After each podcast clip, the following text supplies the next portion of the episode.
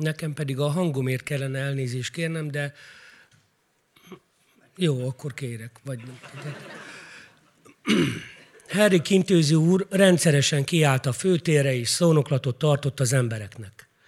Arról értekezett, hogy semmilyen körülmények között nem szabad elfelejteni a világ rendjét, a városiak és a környékbeliek soha ne veszítsék szem elől, miféle viszonyok között boldogulnak, ne a megszokás szerint tekintsenek színekre, formákra, a történetek gazdagságára. Lám csak. Ez a szép csöndes eső is, ami éppen most ezekben a kiváltságos pillanatokban áztatja őket, e nagy szemű és langyos égi áldás milyen jót tesz majd a növényeiknek és a földjeiknek, mintha a magasságos Isten sírná el minden egyes csöpjét, és csak nekik tenné, mert őket, a tartomány szorgos és becsületes polgárait és munkásait választotta ki az isteni jóság a gyarapodásra és a gazdagodásra, míg más földieket, meg más földeket és tartományokat kellemetlenségekkel és csapásokkal sújt, próbatételek elé állítja az ottaniakat. Bogarak, nyűvek, rákcsálók terjesztése révén. Van itt poloska? Azt kérdezi emelt kicsit a hangján Henrik úr, van-e itt poloska? Nincsen, válaszolta valaki. Helyes, válasz milyen? Helyes, nincsen itt poloska, erősítette meg Henrik úr. A szomszéd tartományokban viszont van, és dögivel, és mindenfajta. Ágyi, büdös, színes, színtelen, csupa poloska a környező világ. Jaj, hogy milyen szép ez az eső, eszmélt végül Henrik úr. Az emberek kisé zavarban voltak, mert hát őszintén szólva egyáltalán nem esett. Talán valahol a közelben elcsöppent valamennyi csapadék még hajnalban, egy-két paraszt valóban átnedvesedett ruházattal érkezett a térre, de ezek a fickók a harmatáztatta fűben is meghempergőzhettek, ismerve jó szokásaikat, hogy indulás előtt fölhajtanak egy-két kupicával. Aztán nem férnek a bőrükbe, csak hogy mivel már délelőtt hétágra sütött a nap, akár hívott korábban, akár nem, bárki tapasztalhatta, hogy esőnek, sem nagy szeműnek, sem pedig apró állagúnak nyoma sem volt. Nem esett az eső. Herik úr azonban egy jókora uborkás üveget tartott a magasba, hogy azt a főtéri gyülekezet mindahány tagja jól láthassa, majd erős, mézengésű hangján azt kiáltotta, ezt az eső létő saját kezűleg gyűjtötte be, mégpedig egy különlegesen nagyra nőtt jegenyefa mellett nem messze a sokféle mesterségbe jártas, főfoglalkozásában egykor leginkább szénégető Jónás házától, Jonas házától, hol mostanság sokat mondhatni, a megszokottnál is többet akad dolga. Aztán pedig körbehordozta az ibriket, lám milyen szép és áttetsző folyadék gyűlt bele. Az az igazság, hogy aranysárgának is lehetett mondani az üvegibrik szép és tiszta vizét, de ezen nem érdemes fennakadni, hiszen Henrik úr már is kijelentette, magának a gróf úrnak viszi, aki el fogja fogyasztani a gyógyító nedűt, akár az orvosságot, csak mert egészségesebb a szomszédos erdők patakjainak, vagy a hályi meleg források vizénél, fémekben, ásványokban és kénekben gazdag is, finom is. Nagyon-nagyon ízletes. Herik úr lekőbb tehát, hogy megmutathassa, miféle gyógyszer ez a nedű, illetve hogy a gróf úr emberei osztozzanak a jótéteményben, bárki megkóstolhatja. Csak tessék, bátran, Herik úr nevetett, mivel akadt némi szemérmes húzóckodás, maga jelölt ki néhány szerencsés alanyt, köztük például Korn Mészárost, Jonaszt, annak feleségét, Ágnest, illetve Wasserkocsmárost, valamint a kisé megviselt Schneider szabómestert, akik kortyolhattak a szép borkás üveg tartalmából. Büszke vagyok rátok. Viszont az is előfordult, hogy esett. Sűrű őszi zápor verdeste a környéket, zaja zivatar rohant a városra, az uradalomra, égzengéssel és villámok táncával, hosszantartó hideg és alattamos permetezéssel. Herik úr mégis kiállt a térre, a kalpagját levette, integetett az egybegyűlteknek, kövessék a példáját, tegyék el az eső elleni bőröket, a hártyás esőbotokat és a csukjákat. A gróf úr üzenetét és üdvözletét tolmácsolja, hogy ilyen nagy, de nem, érdelmetlen, nem érdemtelen becsben részesíti őket az időjárás lám. Milyen gazdagon részesülnek a nap melegének áldásából, a napsugarak táncából és szikrázásából, de akkor sajnos meg kellett kérnie az egyik asszonyt, véletlenül megint a szénégető feleségét, Ágnest. Figyelmeztetnie kellett, aki éppen indult volna az egyik gyerekével, miközben furcsa mód a kezével védte a fejét, a különben is kócos és csatakos hajzatát, ami egyébként nem csak feleslegesnek, de lehetetlennek is tűnt, határozottan, de egyáltalán nem nyersen szólt tehát Harry kintéző úr, hogy hé a teringettét, várjon csak, maradjon nyugton a tisztelt asszonyság, nem lehet olyan sürgős tendő, ami ne várhatna még, és mert ő még különben sem fejezte be, beszélek még nagyon tisztelt asszonyom a picsába az asszony visszahúzta a kölkét, a furúja szavú francot, majd a többi bámaiszkodóval együtt meghallgatták az intéző úr további közlendőjét, mégpedig arról, hogy az efféle késő nyári napsugárzás is okozhat bajt. Tehát jobban teszik, ha előre látok, mert még ilyenkor a fáradó nyárvégeken is kaphatnak furcsa szemölcsöket, elváltozásokat, és jaj, halálos burjázások keletkezhetnek a felelőtlen ember bőrén. Ígérjék meg, hogy nem alszanak a napon. Az emberek megígérték. Inkább árnyékban hűsölnek, mint a verőfényben munkálkodnak. Az emberek ezt is megígérték. Aztán még egyszer visszakérte őket. Tessék csak visszajönni, kicsit élénkebben, ha lehetne. Az iránt tudakozódott az intéző úr, szólt-e várható tűzesetekről, pajták, házak, gazdaságok lángra kapásáról és sajnálatos elhanvadásáról. Ügye-ügye nem szólt.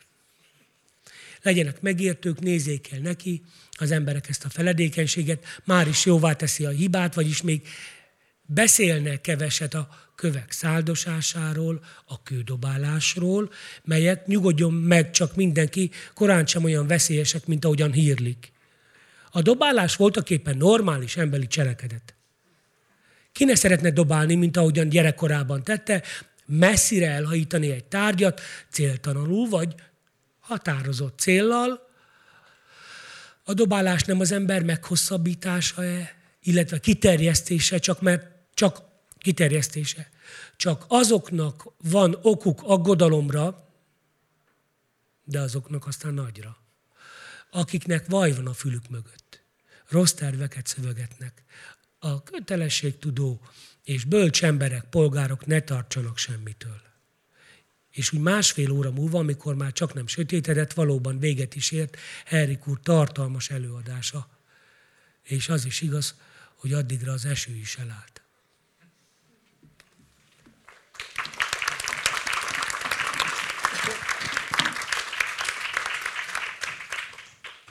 Köszönjük szépen. Most, hogy újra hallottam ezt a részletet, egy kis fogódzót kaptam, mert ugye nagyon sokat gondolkoztam azon, hogy hol is járunk ebben a könyvben, de most leesett, hogy biztos, hogy nem Magyarországon járunk, mert Magyarországon vannak poloskák, ott pedig nincsenek poloskák, úgyhogy ez rögtön egy kicsit behatárolja nekünk ezt a helyet. Viszont a műfajt még nem biztos, hogy be tudnánk ez alapján a részlet alapján határolni. Egy olyan jellegű könyv ez, amilyen szerintem nem volt még a te életművedbe, és amihez én próbáltam hasonlatokat keresni, sokféle asszociációm támad, de a legtalálóbb műfaj meghatározást azt a Pazolininek a Szaló filmjének az angol nyelvű Wikipédia szócikében találtam, ami azt mondta, hogy ez a Szaló című film, ez egy kosztümös horrorművészfilm. És ez annyira meghökkentett, rögtön megnéztem, de a magyar Wikipédia szócikben az van, hogy olasz film, úgyhogy az, ezt fordítottam így le valahogy magyarra, és azt próbál, azon próbáltam gondolkozni, hogy hogy lehetne ezt ezt az irodalomra átfordítani, mert tulajdonképpen minden igaz ebből a te könyvedre. Ez kosztümös abban az értelemben, hogy ugye egy régi, nem, nem nagyon jól meghatározható, de nyilvánvalóan egy régi korban játszódik, horror, mert amit most itt hallottak a kedves nézők, az csak egy nagyon enyhe bevezetés volt mind abba a szörnyűségbe, ami ebben a könyvben történik, és nem csak úgy magától történik, hanem csinálják egymással emberek. És közben meg hát mégse, ugye nem egy populáris műfaj, akárhogy is nézzük, ez egy nem túl könnyen olva, nagyon könnyen olvasható, de nem túl könnyen emészthető könyv. Mit szólsz ehhez a besoroláshoz, hogy, hogy kosztümös, horror, magas irodalom?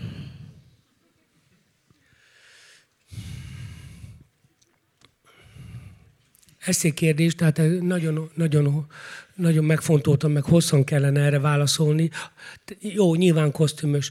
Én amikor ezt a, ezt a könyvet írtam, de hát azért mégiscsak annyiban meg lehet egyezni, hogy ez egy regény. Hogy ez egy regény, nem? Egyet értek, de szeretném azért még ezt is egy kicsit szétszálazni. Jó, oké. Okay.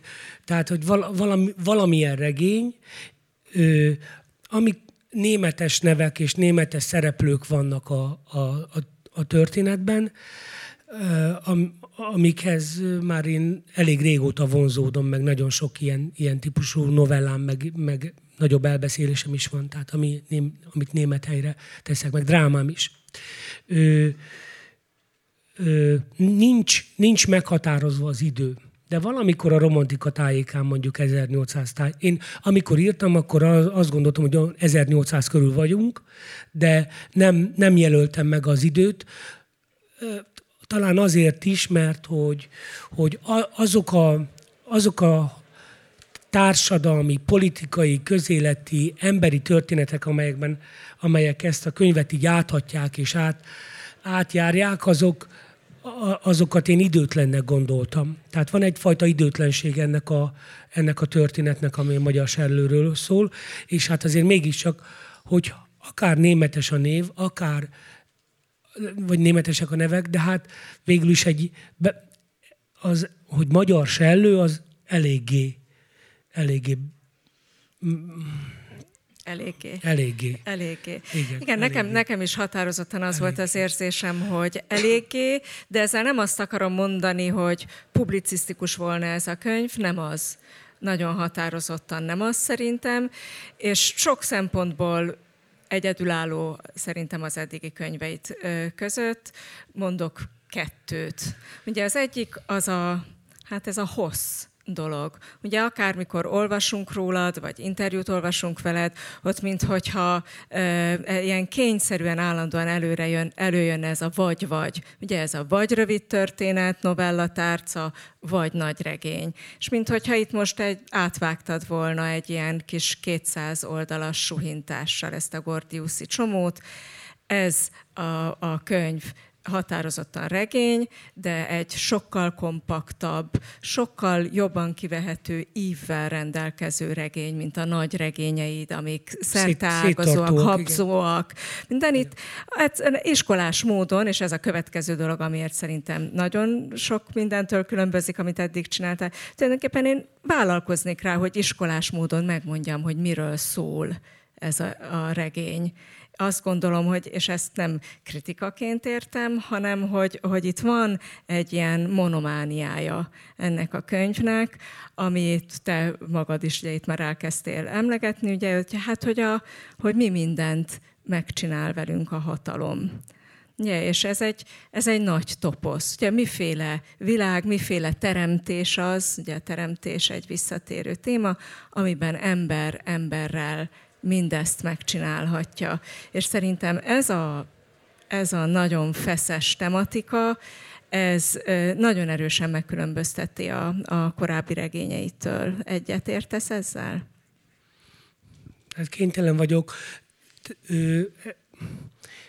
Két dolgot szeretnék mondani. Az egyik az, hogy amikor, ja, hogy Kleist, és korábban a, bizonyos részletek azok úgy voltak alcímezve, hogy Kleist átirat. Kleist átirat, és a Kleistnek van egy, van egy ö, ö, tudósítása egy magyar sellőről, valamikor az 1740-es években egy magyar királyi tóban találnak egy, egy ilyen magyar mauglit, egy ilyen vízi embert, aki a nádas között él, és megpróbálják civilizálni ezt a kis lényt. Ez egy kis, kis emberke, aki nyilván valahogy oda kerül a vízbe, és tehát, tehát ilyen magyar maugli. És akkor egy darabig, darabig megpróbálják etetni, itatni, beszélni, tanítani, öltöztetni, aztán végül mégis elszökik, visszaszökik a természetbe. És én innen vettem az ötletet tulajdonképpen, hogy, hogy a magyar sellőt, mint, mint olyat meg, megírom úgy, hogy én elviszem vala, valamilyen németes vidékre.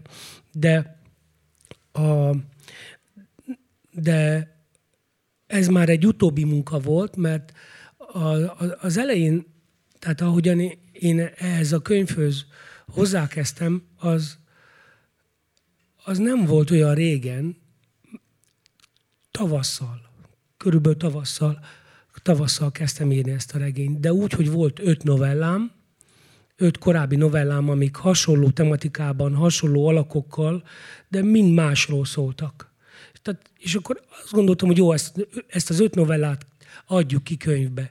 De aztán, ahogy néztem ezt az öt novellát, egyszer csak azt láttam, hogy ebből regényt kell csinálni és akkor, akkor lett egy ilyen kifejezetten érdekes írói feladat, hogy vajon tudok-e viszonylag eltökélten, viszonylag gyorsan az öt novella felhasználásával egy, egy regényt írni. És akkor tulajdonképpen az volt a feladat, hogy, hogy, hogy ezt az öt novellát fésüljem össze, tehát ezek így vannak, most így megpróbálom mutatni, hogy szépen összetolni őket motivumban, szereplőkben, illetve megcsinálni egy dramaturgiai, dramaturgiai mondjuk így ívet, és látni az egészet, mint egy filmet. A nagyregényekben is látom a helyzeteket, a szereplőket, de ott, ott ugye az sokkal szabadabb ottan jön, megy az ember, meg bármit kitalálhat. Itt viszont eléggé, eléggé fegyelmezetnek kellett lenni a, eléggé fegyelmezetnek lenni, kellett lenni. Tehát, hogy, hogy azt gondoltam, hogy ez olyan, mint egy film. És akkor így nagyon fontos, amit emlegettél, pont egy filmmel indítottuk így a beszélgetést, de mondjuk én azt a filmet nem láttam, csak tudok róla el egy pár dolgot. Most már de, tudod a műfai meghatározást. De hogy horror. Az az érdekes, ugye, hogy horror, de hogy, hogy én mindig meglepődök azon, amikor szélsőségeket mondanak, meg horrort mondanak beszélgető társak, vagy olvasók, vagy kritikusok. Hát de, de csillagomban ne, nem ez van. Hát mi ebbe a horror? Hát ez a, nem a, ez, mert ez a véres valóság, tehát ezt éljük meg nap, mint nap, vagy napról napra, meg még megyünk tovább, meg még nincs vége, meg még... Tehát, ja. Tehát, hogy hát igen, de azért csak, hogy a nézők ne gondolják azt, hogy, hogy teljesen teljesen hülyeségeket beszélek, tehát itt valakinek büntetésből egy ládikát szögeznek a fejére, és úgy kell járnia.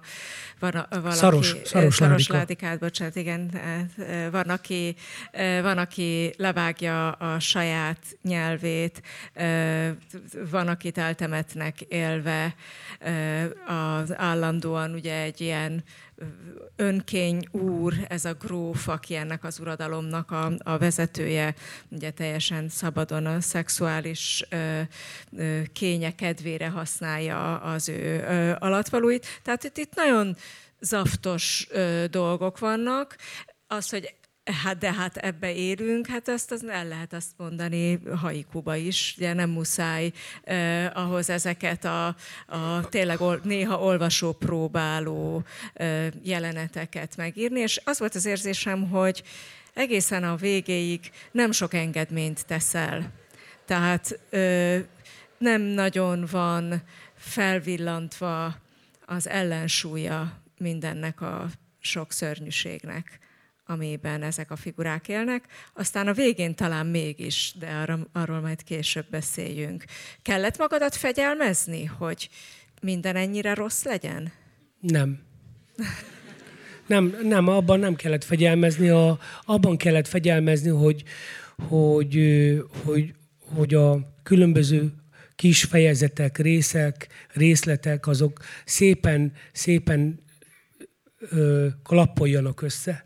Tehát, hogy, hogy ugye ez egy kisvárosban vagyunk. Van mondjuk 5-6 család, akikkel mindenféle dolog történik, akik ilyen közelebbi szereplők, meg van egy grófi uradalom, és a, a, a nézőpont az folyamatosan változik. Folyamatosan alakul, hogy honnan látom a történetet, kivel éppen mi történik. Ha ezzel történik valami, ez olyan, mint egy nagyon sok, sok szereplős egyenlet. Tehát, hogy ebben, ebben kellett nagyon erős fegyelmet tanulni a, a, a, az írás közben. És a kísértés, hogy a végén ne azzal fejeződjön be, hogy az egyik szereplő csak azért is túlél, hanem azzal, hogy meghal.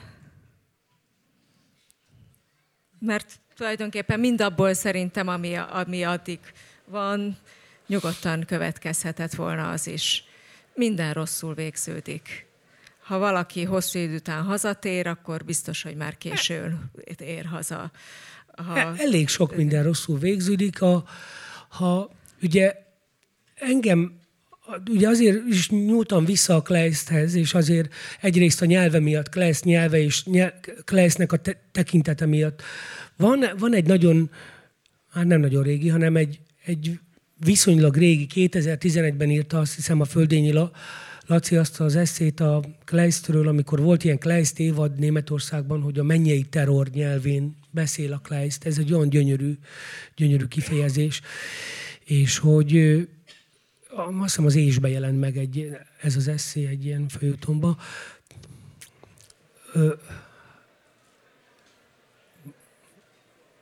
Nem szokott idegesíteni, de ez most nekem nagyon idegesít, hogy kinyílik meg. Na mindegy. Ö, mennyei terror. mennyei terror nyelv, nyelve, nyelvén ír a Kleist, ö, de a, a, a, a Kolhász Mihály volt az alap az alap. Ugye a Kolász Mihály, akit valamilyen sérelem két lovát elveszik, vagy elkezdik használni őket, le, le amortizálják a lovakat, és akkor nem fizetik meg neki a, a, ezért a, az őt megillető mondjuk így használati díjat vagy pénzt, és akkor ebből a, ebből a, ebből a sérelemből tulajdonképpen egy világégés lesz. És akkor én e, ez, ezzel próbálkoztam, hogy mi van, mi van, tehát, hogy aktuálisan mi van. Tehát, hogy nézem azt, hogy most mit látok magam körül, mi van ebben a helyzetben, az országomban, mi van a népemmel, mi van a, a szomszédomban, mi van a, a társaságomban,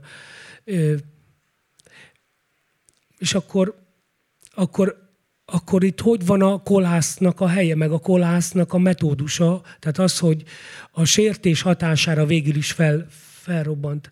Hát maradjunk realisták. És szerintem az tök jó, hogyha azt mondod, hogy élve maradsz, az a realitás. És nem adod fel. Az a realitás. És ragaszkodsz az életednek ahhoz a, ahhoz a szintjéhez, minőségéhez, értékrendjéhez, amit eddig is képviseltél, és nem, fordul, nem fordulsz át. Az a te forradalmad, az a te, az a te zendülésed, az a te világégetésed, hogy nem, nem állok úgy oda, nem állok át, életben maradok. Ez, ez, hát körülbelül ez.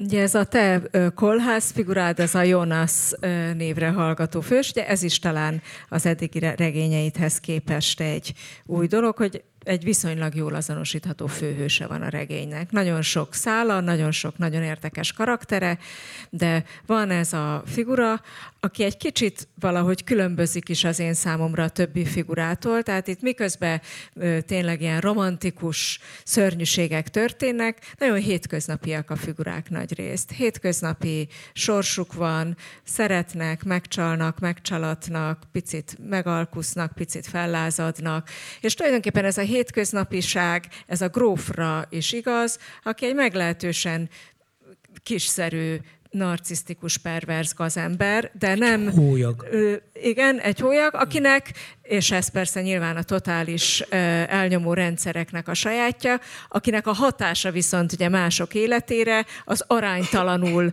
nagyobb, mint amennyire kiszerű figura ő. Ketten lógnak ki ugye ebből a, ebből a ilyen valóban azt mondanám, hogy realisztikusan megrajzolt figura panoptikumból, az egyik Henrik, az intéző, beszéljünk róla, és aki két, két Henrik, de mégiscsak közben ugyanaz, és a másik ez a Jonas figura, aki meg hát egyfajta ilyen mitikus hős ebben a világban. Ez azt mondod, az a minimál program, hogy nem hagyjuk be a derekunkat, és nem hagyjuk magunkat elpusztítani, de tulajdonképpen ő az egyetlen, akiről azt mondhatjuk, hogy biztosan végigcsinálja ezt a minimál programot, és ettől ettől csak valami mitikus karakter tölt, nem?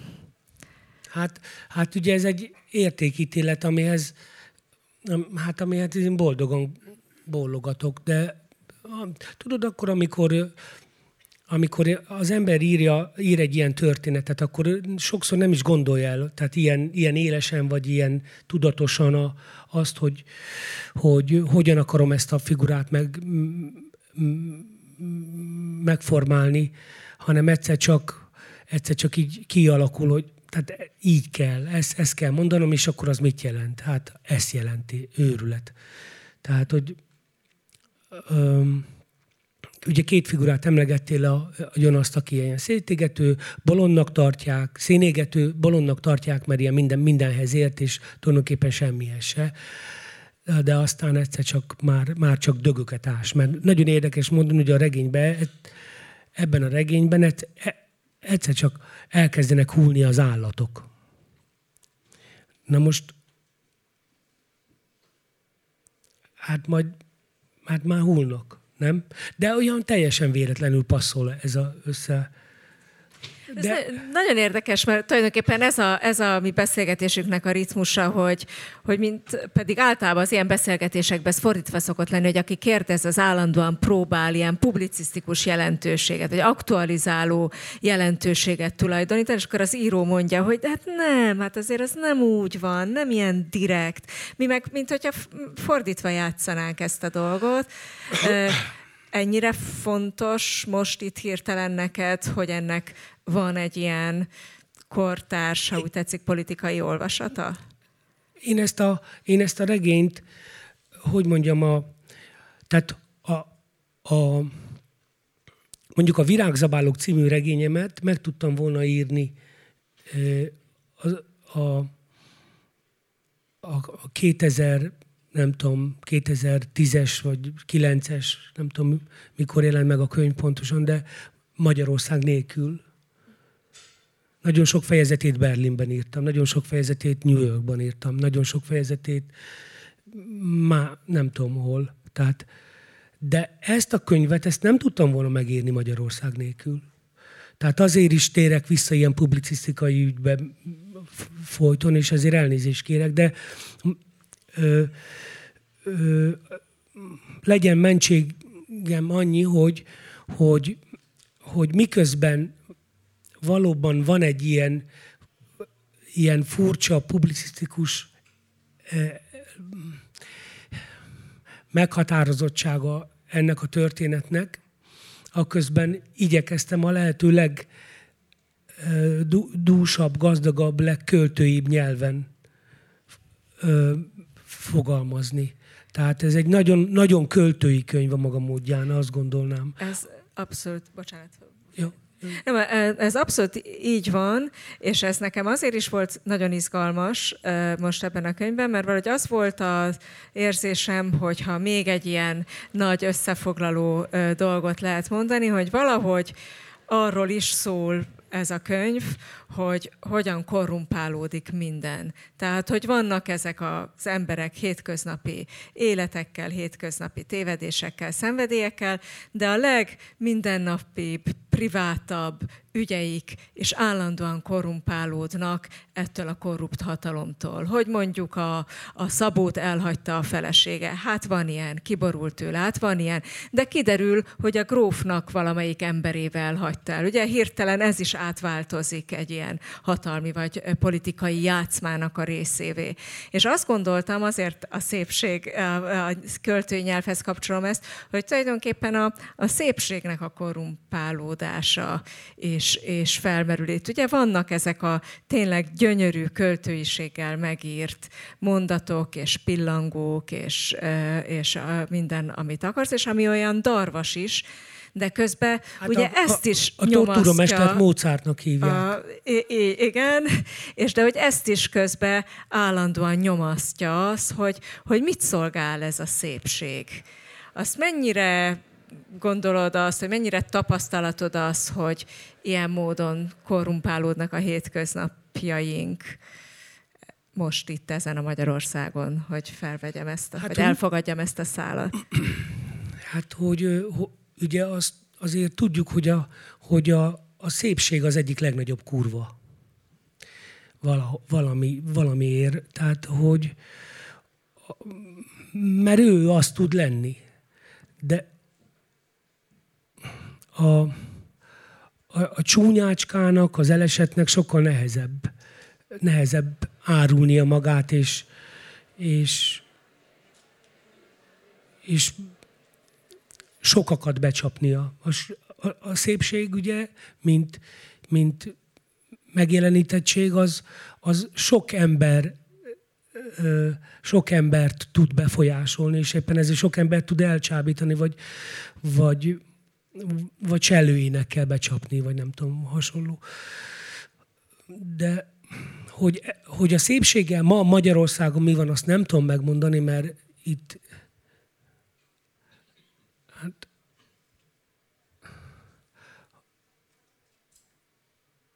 elbújt. Szerintem elbújt a szépség. De hát Valami. olyan szép ez a könyv. Nagyon szép könyvet csinált a Pintér Józsi. Ő a, ő a, ő a borítónak ő a, az elkövetője. Oh. Oké, okay. nem. még, még nagyon sok mindent meg szeretnék beszélni, és nyilván a töredékesre se lesz idő. Van egy, egy másik nagy, de szerintem altémája ennek a könyvnek, és ez, hát ugye ez egy felnövekvés történet is. Tehát ennek a bizonyos Jónásznak, ennek a picit mitizált figurának van egy fia, bizonyos Jakab. És az ő kettejük kapcsolata is nagyon cizelláltan és bonyolultan van megcsinálva, és ahogy az az ilyen coming of age, vagy felnövekvés, vagy felnőtté válás történetekben lenni szokott, ugye az ő fejlődése az, az egy bonyolult dolog, az egy testi, lelki, szellemi, morális dolog, ami mind nagyon érdekesen van szerintem megcsinálva a könyvben. Arra kérlek, hogy olvasd olvast fel a sellős részletet, annyit áruljunk el, hogy Jakab az egyetlen talán, aki találkozik ezzel a sellővel, akiről még azt is tudni kell, hogy ő viszont az egyetlen, aki el tud szökni ideig óráig a gróf hatalma elől. Ugye a gróf őt Magyarországról ebbe a kisvárosba hozatja, de útközben eltűnik, és a sellő utáni nyomozás az egyik ragasztó ebben a regényben.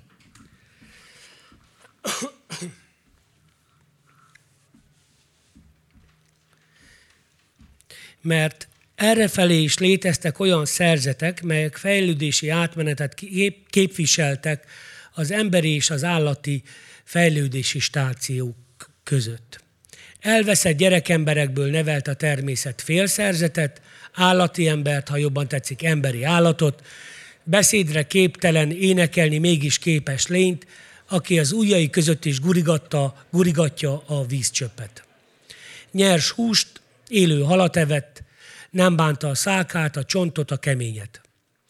Köztudott volt, hogy a torz szépségek közül a legértékesebbek a magyar sellők voltak, talán azért is, mert sellőnek lenni Magyarországon egyáltalán nem volt magától értetődő formája a létezésnek, szemben állt mindaz, ami hihető, elgondolható, illetve kitalálható.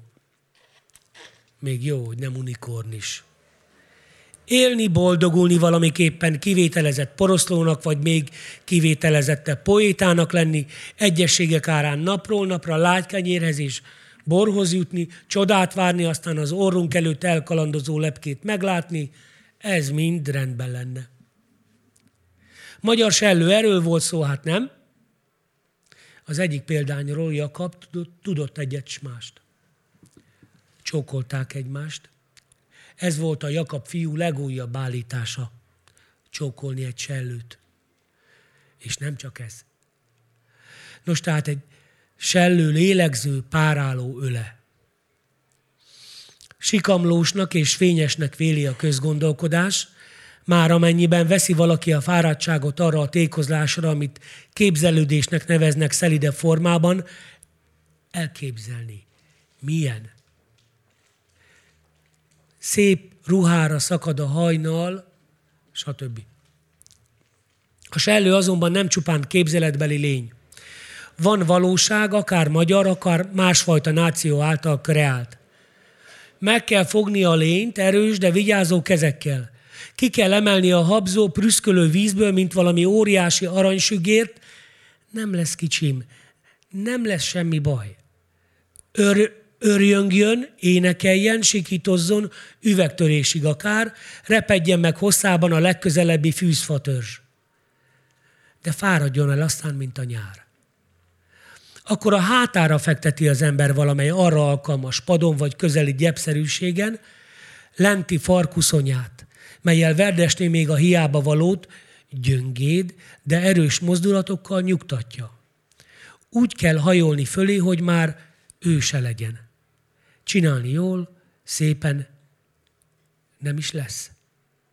Elnyílt, ziháló száját átbeszélni egészen a lelkéig. Nevezhetjük ezt csóknak is persze. Csók. Csók. Pedig hát nincsen arca, nem földő, nem égő, nem is ember.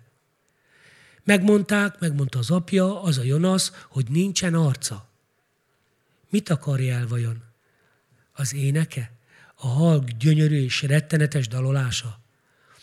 Aztán az ölvidékén a gyerektenyérni nagy, sikamlós pikkelyeket félrehajtva, lüktető, finoman fölszelt rózsaszín húsra pillanthat az ember, melyet kiskörömnyi kagylócskák csillognak körbe, mintha vigyázó őrséget adnának. Muskétás kagylócskáink, és mint partra vetett parányi hal, pulzára vörös kulcs, maga sem tudja, de, bocsánat, maga sem tudja, de önnön, de önnön zárjában már forogni kész. Hangja is van ennek a testi eseménynek, amikor látni egy sellőölét. Elhagyott onkupák mélyéből így duruzsol föl az édes bor maradékában fuldokló darázs. A háttérben egy elhalt órásmester óra szerkezete kattog ütemesen. Ez hát egy sellő vaginája, melyet élénk zöld hínár is díszít, és nyilván csipegető halak, legapró vízinépek tisztogatnak ráérő kedvükben. Livius Apolló is megénekelte, hát nem? A főtér szobránál állt a fiú, és bár szokása szerint ott tartózkodott egy Karl nevű öregember, egy valódi háborús veterán, még a Virsli háború korából, koldult a tenyerével és kifordított kalpagjával. Jakab nem törődött vele, a szobrot bámulta, azt a szoborhalat nézte hunyorogva is, mintha lázas lett volna. Ilyen a sellő, ha megmintázzák. Ez a művészet. És közérdekű mindenki a képzeletem, az emlékezésem azonban micsoda? A kőből kifaragott képződmény szájából megállás nélkül csobogott föl a víz. nevet a víz, nem? Kineveti őt is, nem csak Henrik urat. Úgy nézte Jakab a városi sellőt, amelynek alkotásában az apja is közreműködött, mint aki mást is lát helyette. Lázas lenne, fájja neki valamelyik tagja, ezt már Karl, a veterán kérdezte a rongyai közül, miközben egy alak után bámult, aki a téren botorkált át, akár egy ágról szakadt, és igaza volt, hogy így néz ki olyan, akit a minap elhagyott a felesége. Hé, fiú! Tagja vagy lelke fája a fiatal úrnak? Jakab fölriadt, már is visszakérdezett, hogy valóban időzötte szolgálat közben Magyarországon a generális úr? Baszta a rezet arra felé, és hát persze, hogy többször oda tette a fene harcolni, rabolni, fegyelmezni, így mondta Kárl, a koldus generális. Többször szart arra a földre a magyarokéra bollogatott az öregember, és kiköpött. És miféle ország ez? Ezt tessék megmondani. Kárl generálisnak recsegett az arca, így nevetett már egy ideje. Nem esznek halat, pedig van nekik még a pocsolyákban is. Nem esznek zöldet, pedig az is nő nekik az úton, pedig az is nő nekik úton és útfélen. Csak hús esznek. Hús hússal. Fajják a hús, de a szapora könnyen elhulló könnyeikkel sózzák. Ilyenek az ottani népek, ezek a magyarok. És a sellőik? Ajaj, az nincsen nekik. Megfullad az ilyen teremtmény a horizont pereméig elzörgő nádban, az ottani vége nincs mocsarakban, melyekből kék lidércfények szurkálják a hol telt hasát. Kakas. Disznó. Tyúk. Lovak. Ezek, soroltak a generális a fiúnak, ezek vannak arra felé. Rókák. Nyestek. Tekergő kígyók a fűben, az is van nekik, de sellőjük a magyaroknak, hát na hát az nincsen. Mesebeszéd, ocskaság. A fiú hallgatott, légy billegtette szárnyát a kesehajában. Karl veterán még utána szólt, amikor Jakab elindult a térről. Aztán tudja a fiú, hogy az apja bolond? Annál is bolondabb, amit te kitalálsz, gyerek. Olyan bolond, mint a szél.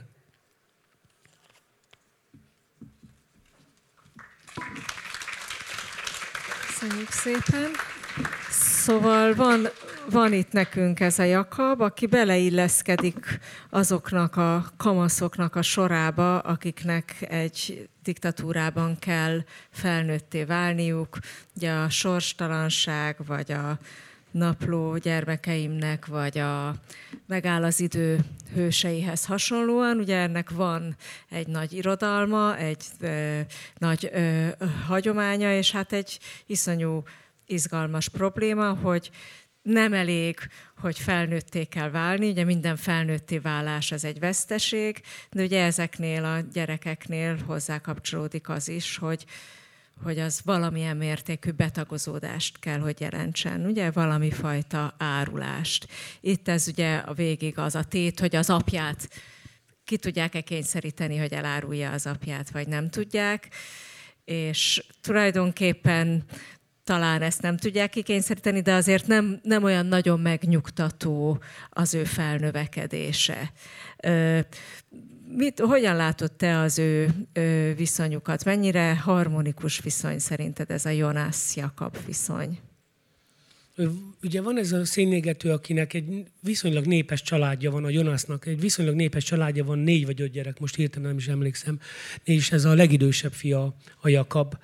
Ö, ugye azzal kell szembesülnie a gyereknek, hogy az apját ilyen hóbortos, bolondos embernek tartják tulajdonképpen e, elég negatív képet kap a, az öregről. Tehát folyamatosan azzal kell szembesülnie, hogy hát te, az egy hülye. Tehát a te apád hülye. Tehát nagyon egyszerűen szólva. De, de hát mégiscsak e, e, ez az ember, ez mégiscsak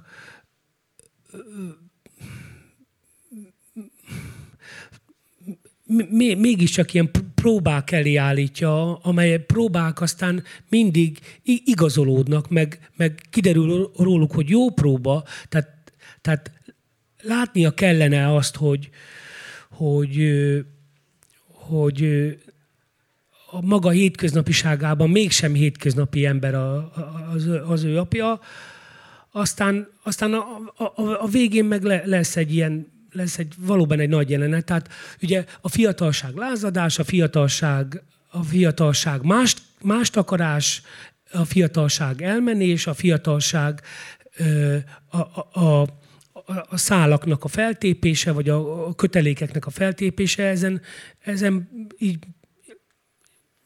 ilyen kis mutatványokkal próbáltam végigmenni ezeken a, ezeken a felnövekvési stációkon, de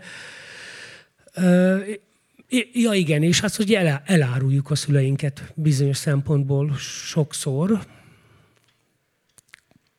különösen kiélezett helyzetben. Ezekben az átkozott diktatúrákban ez is korrumpálódik. Ez is. Rendesen, nem, nem lehet rendesen elárulni a szüleinket, mert az is rögtön ugye bekerül egy másik értelmezésbe, vagy valaki a szolgálatába állítja az árulásunkat, ami szerintem nagyon Igen. szépen bent van. Igen, de én ezt nem akarom most lelőni, de a, a, a, a, engem, engem mindig érdekelt az apa, apa-fiú viszony. Nekem nagyon, ö, nagyon terhelt, nehéz és tulajdonképpen drámai viszonyom volt az apámmal. És én ezt elég sok novellában, elég sok, elég sok regényben, elég sok de főképpen novellákban tudtam eddig megírni azt, hogy mit jelent a fiú, apa, és még most is foglalkozom egy, egy nagyobb elbeszélésben ezzel a, ezzel a történettel, hogy, hogy a, ugye persze az is, az is nagyon érdekes lehet, hogy anya-lánya, ilyen, ilyet is, tehát ilyet is írtam már, hogy ilyennel is foglalkoztam, az Isten hazacsalban például van egy olyan anya-lány viszony, de egyáltalán, hogy a gyerek és a szülő Hát ugye arhaikus dolog, nem tudom. Tehát, tehát teljesen arhaikus ő, ős történet, ugye. Tehát, tehát ugye olyan, ugye, ugye a, a, a szülő az a, amikor a, amikor a gyerekére néz a jövőt látja, a, a gyerek, amikor az a, a szülőire néz, hogy múltat látja, és akkor ebb, és a kettő között meg ott van a jelen. Hát, tehát, hogy tulajdonképpen Na mindegy, nem okoskodom. De ezt tudom, hogy majd, majd nem olyan, mint, mint azt mondani, hogy de ugye, hogy ez a mai napról szól, de hát ha ezt is te most szívesen kifejted, hogy de mi lesz a Jónás, Jónász lesz a Jakabból? Szerinted? Tehát azt, ezt a fajta makacs, mindenáron túlélést, mint lázadást tovább tudja vinni, vagy lehet azt megtanítani? Igen, én szeretek úgy írni, hogy nem mondom meg pontosan mi van. Szeretek úgy írni, hogy, hogy sokszor nyitva marad az ajtó, az ablak, több asszociációs vagy gondolati lehetőség marad, marad egy-egy fejezet vagy egy-egy történet után. Itt se szeretném én ezt megmondani, azt majd, azt majd elgondolja, a, elgondolja az olvasó, hogy szerintem mi lesz ebből, aztán, ha így gondolja, akkor így gondolja, ha úgy gondolja, akkor úgy gondolja. Nagyon sok esetben itt ebben a könyvben ugye az, hogy most van-e sellő, vagy nincsen sellő, meg hogy van-e pénz, vagy van-e pikkely, hogy a sellő mese, vagy pedig valóság. Szóval ezek ilyen nagyon bizonytalanul lebegő, lebegő történet, amire egyébként az egész történet fel van fűzve, tehát ugye a sellőre, mint olyanra, vagy nem tudom, tehát ilyen állandó motivumra. Tehát az állandó motivumnak van egy kétsége, vagy kétségesége. Hát, hogy most mi lesz a Jonasból, vagy illetve mi lesz a Jakabból a,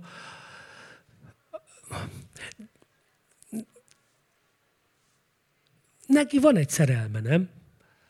Aki azért megmarad. Hát egy vagy kettő, ugye? A sellőt nem tudom. Hát, a sellőt, jó, oké, okay, de van egy... Jó. Majd, hogyha a szerelméről olvasok egy picit még, hogyha lehet hát majd. nem tudom, ha nem tudom, hogy belefér Itt van az, az Ádám, meg tudja valaki mondani, hogy szabad-e még? Öt perc. Jó.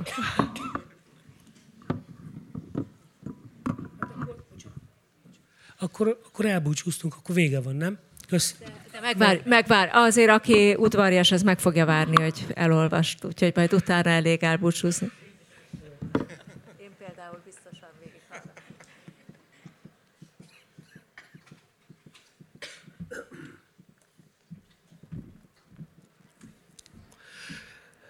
Luizát akkoriban alkalmazták a grófi udvarban szolgálatra, amikor a vak veterán Karl bácsi fejjel szaladt neki egy városi nevezetességnek, amely eléggé élethűen, bár jóval, bocsánat,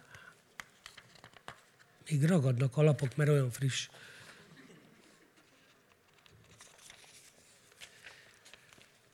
Egy városi nevezetességnek, mely eléggé élethűen, bár jóval tekintélyesebb formában a grófúr csizmáját ábrázolta. Szét akarta volna verni a homlokával? Igen, úgy tűnik. Arányos méretek, kemény szerkezet, igencsak szétbassza a fejet. Karl bácsi koponyája megrepett, miközben lúzáért jöttek, áldogált a Kovács műhely előtt, el, előtt egy batár, néhány cifra szolga tette a szépet. Kovács, a kurva anyádat ide adod a beteg lányt, és kész. Nachtúr léheget, nem szólt, pedig éppenséggel volt kalapács nála. Petra Nacht sem szólt, de azért nyújtotta a kezét a lány után. Szegényke. Luisa lépdelt a szép küllemű grófi emberekkel, még hátrafordult, és nézte, hogy rugdossa az új, nagytestű, kicsifejű Henrik úr egy, egyenként segbe Nachtúr házanépét. Az új intéző az mindig segbe rúgta az embereket.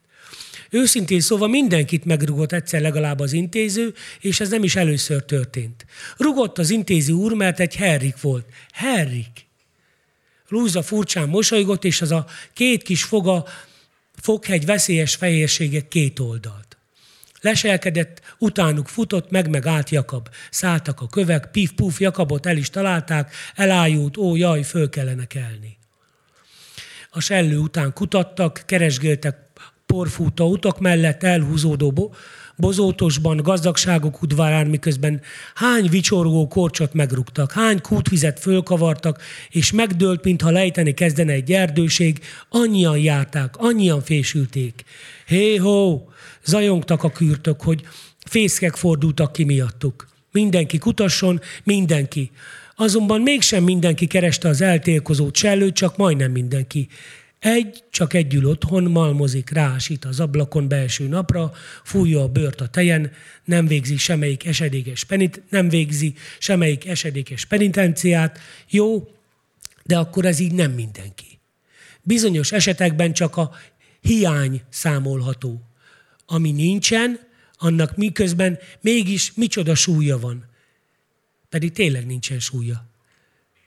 Bánatosnak lenni, hogy méregetsz. Hogy méregetsz? Luisa többször megpróbálta kacska kezével rajzolni vagy öltögetni. Van rá szabás az óló szabályos tartása, kimérten, de egyszerűen. Húzni egy egyenes vonalat. Egyszer a jó Schneider úr, aki szeretett egészen közelülni hozzá, mutatott neki fogást, hogy így és úgy kell a szövettel, kelmével, az anyagra rászaladó, csattogó fémmel bánni. Nem sikerült. Zörgött rossz kezének rosszulján a gyűszű kalapocskája. Rossz felé kalandozott az ollócsőre. Sírt Luisa, a kis elszaladó könycsepekkel sírt. Schneider úr simogatta a haját, körme leért a fejbőrig, azt vakargatta, hogy borzongott a lány ettől. Na is a rajzolás. A papíros drága portéka uraknak, tehetőseknek való kiváltság. Meg annak, a, aki éppenséggel az írás tudományába jártas. Hivatalos levény, beadvány, fogalmazvány, szerelemmel átitatott kislevél. De kicsoda tud tintevízzel fogalmazni önálluk. Jakab sem tudja a betűvetést igazán, Luizának is mutatták, hogy kellene persze. A kacska kezével, a kacska kezébe vette, mintha csak azért is az iront. Ez itt a neved, Luisa, másold le. Elcsúszott a grafithegy, a tollhegy a papíron, mintha jeges tél lenne az a fehérség. Adta a papírt az atya, kedvesen, nem tolakodva, rajzolni akarsz, kicsi Lújza, hát rajzolj, írón, papír, tinta is akár, rajzolj. Rajzolj le mindent, mi körülötte csereg és forog, táncol és ugrándozik, vagy csak áll. Magányosan, akár egy jegenye, ó, igen, a fák. Addig rajzold le őket, amíg erdőd nem lesz. Minden szépen rajzol le, az összest, a jót, a magasságos Istent, a magasságos Isten nem fogod tudni lerajzolni, nem baj.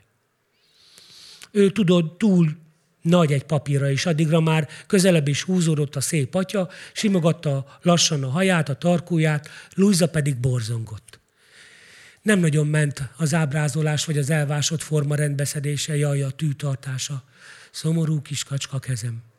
Látott az utcán egy kutyát, három lábon ügetett el a mészárszék felé, neki is rossz, nem csak Lujzának. Milyen boldogan keresi a bolhát magán mégis. Vakkant. Luisa olykor könnyezett akaratlanul is. Kicsorrant a szeméből valami sós. Ez az életem. Ilyen. Szerettem mindeközben mégis a kacska kezét. Az az igazság, hogy minden ügyetlensége, minden tehetetlensége és balfogása ellenére kedvelte, semmi rosszat nem érzett miatta. Nem is korholta sohasem, hogy ejte kéz, így meg úgy. Nézegette gyakran a lábujjait, tökörben a szabálytalan fogait, a kis hegyeseket, a mozgatható orcimpáját, a melbimbója változékonyságát, hogyha elcsint a mészárszék pincéjéből egy jégdarabot, és azt nyomta hozzá, ha úgy begyel, körbe-körbe dörgölte, ha csak ráfújkált, mintha a szája lenne a szél, kis barlangja, megkeményedett akár a kőkavics. Bámult a hasának horpadását, és persze megpróbálta jobban megnézni a szemérmét is. Széthúzta újabban a, ott a combjai találkozásánál a húst, honnan néha vérszivárog, hajolva figyelte az ölét, és a sűrű páráló göndörödés fölé tartotta az arcát, és látott is valami, valamennyi elváló vörösséget. Micsoda édes furcsaságok, másfélék. Különben nem is különösek. Vinyogva, vért prüszkölve kapaszkodik ki az ember innen. Látta már, mintha a föld alól. Húsok. Adnak vért, pisilést, gyereket. És ha csak a test kezdődne ott, az ő teste. De nem csak az kezdődik, nem csak a nedvek folynak a szabadba onnan. Már most az az igazság, ha abba a vörösbe, abba a különösbe nyúlt, mindig a kacska kezével tette kacska keze mutatója, amin nem maradt meg a legformásabb gyűrű sem. Amin csak óriás butasága, gyűszű ezüst kalapja. Forogjon körbe-körbe a nyári délután, remegjen ezer ezüstlevelével, zümmögjön a dongó, üsse az üveget. Kop-kop, szállnak a távolban a kövek is. Hát az az igazság, hogy a kis Lújza így csinálta, a legrosszabb ujjával. Kitapasztalta mérlegelt, hasonlított és döntést hozott. Hogy a vásodkezének legvásottabb új, új begyével volt a legjobb csinálni azt.